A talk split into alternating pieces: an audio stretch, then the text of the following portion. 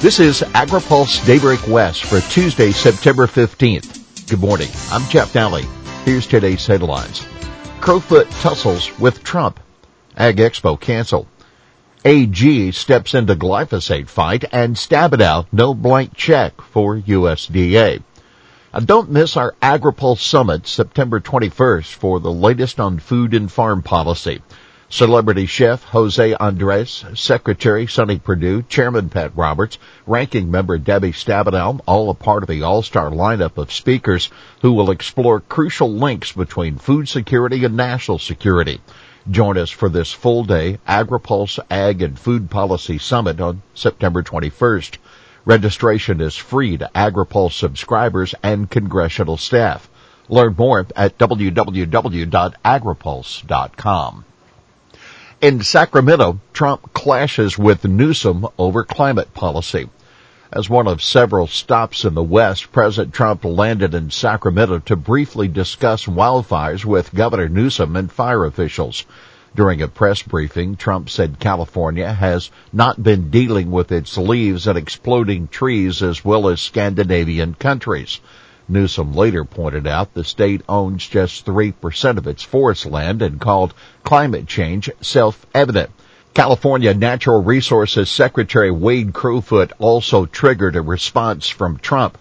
If we ignore that science and put our heads in the sand and think it's all about vegetation management, we're not going to succeed together at protecting Californians, said Crowfoot. Trump countered, it'll start getting colder. You just watch. 2021 World Ag Expo canceled due to COVID-19. For the first time in its 52 year history, the World Ag Expo will not take place next year. International Agri Center CEO Jerry Sinift said holding the event would not be responsible due to the state's health and safety restrictions. Each February, the expo draws about 100,000 visitors from 65 countries to Tulare, serving as a major driver for the local economy. Former Driscoll execs go to prison for embezzlement. A former Driscoll's executive has been sentenced to prison in order to pay back nearly one and a half million dollars. Mark Marrier was a real estate director for the Watsonville-based Berry Giant. Federal agents tracked a series of false invoices Marrier sent to a bank account he secretly held while working for the company. Becerra argues glyphosate should get Prop 65 warnings. Attorney General Xavier Becerra is challenging a recent federal court decision barring Proposition 65 cancer warnings for glyphosate-based herbicides.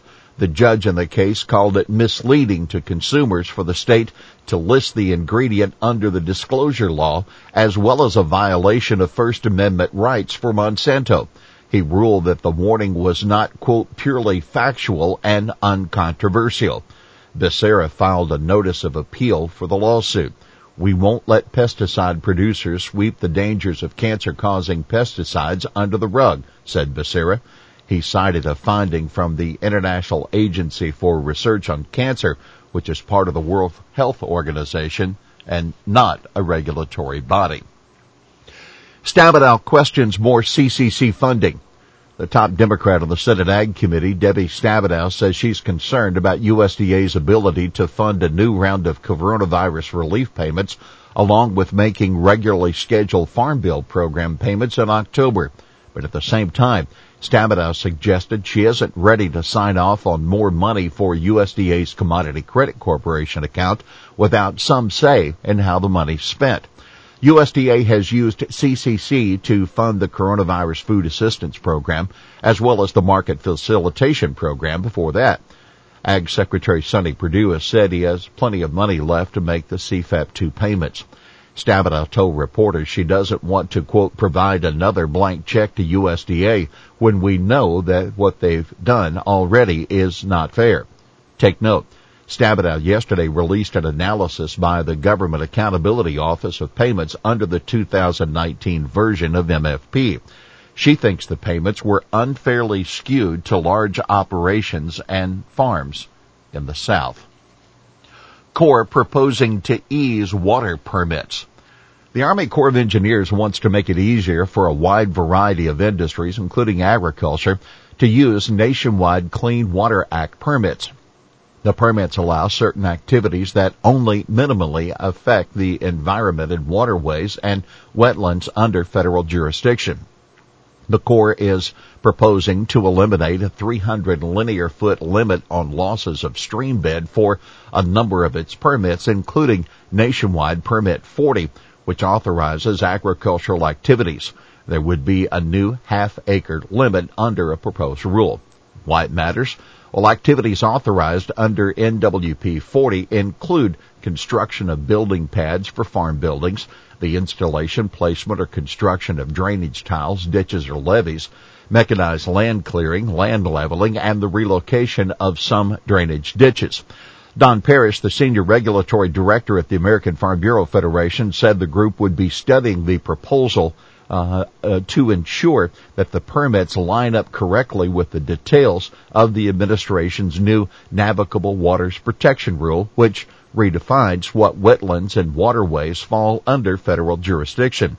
The view from critics, well, some former EPA water officials say the rule would, quote, significantly increase the amount of fill material that can be discharged into streams and wetlands with little oversight by the Corps.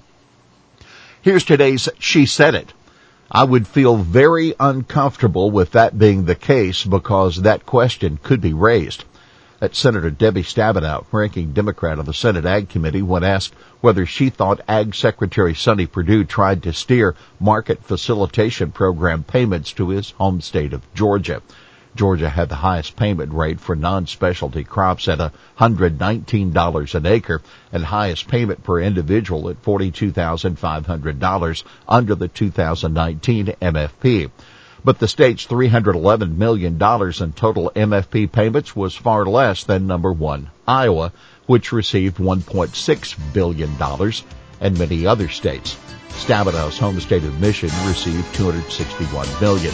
Farmers in California, the nation's leading ag producer, received $317 million.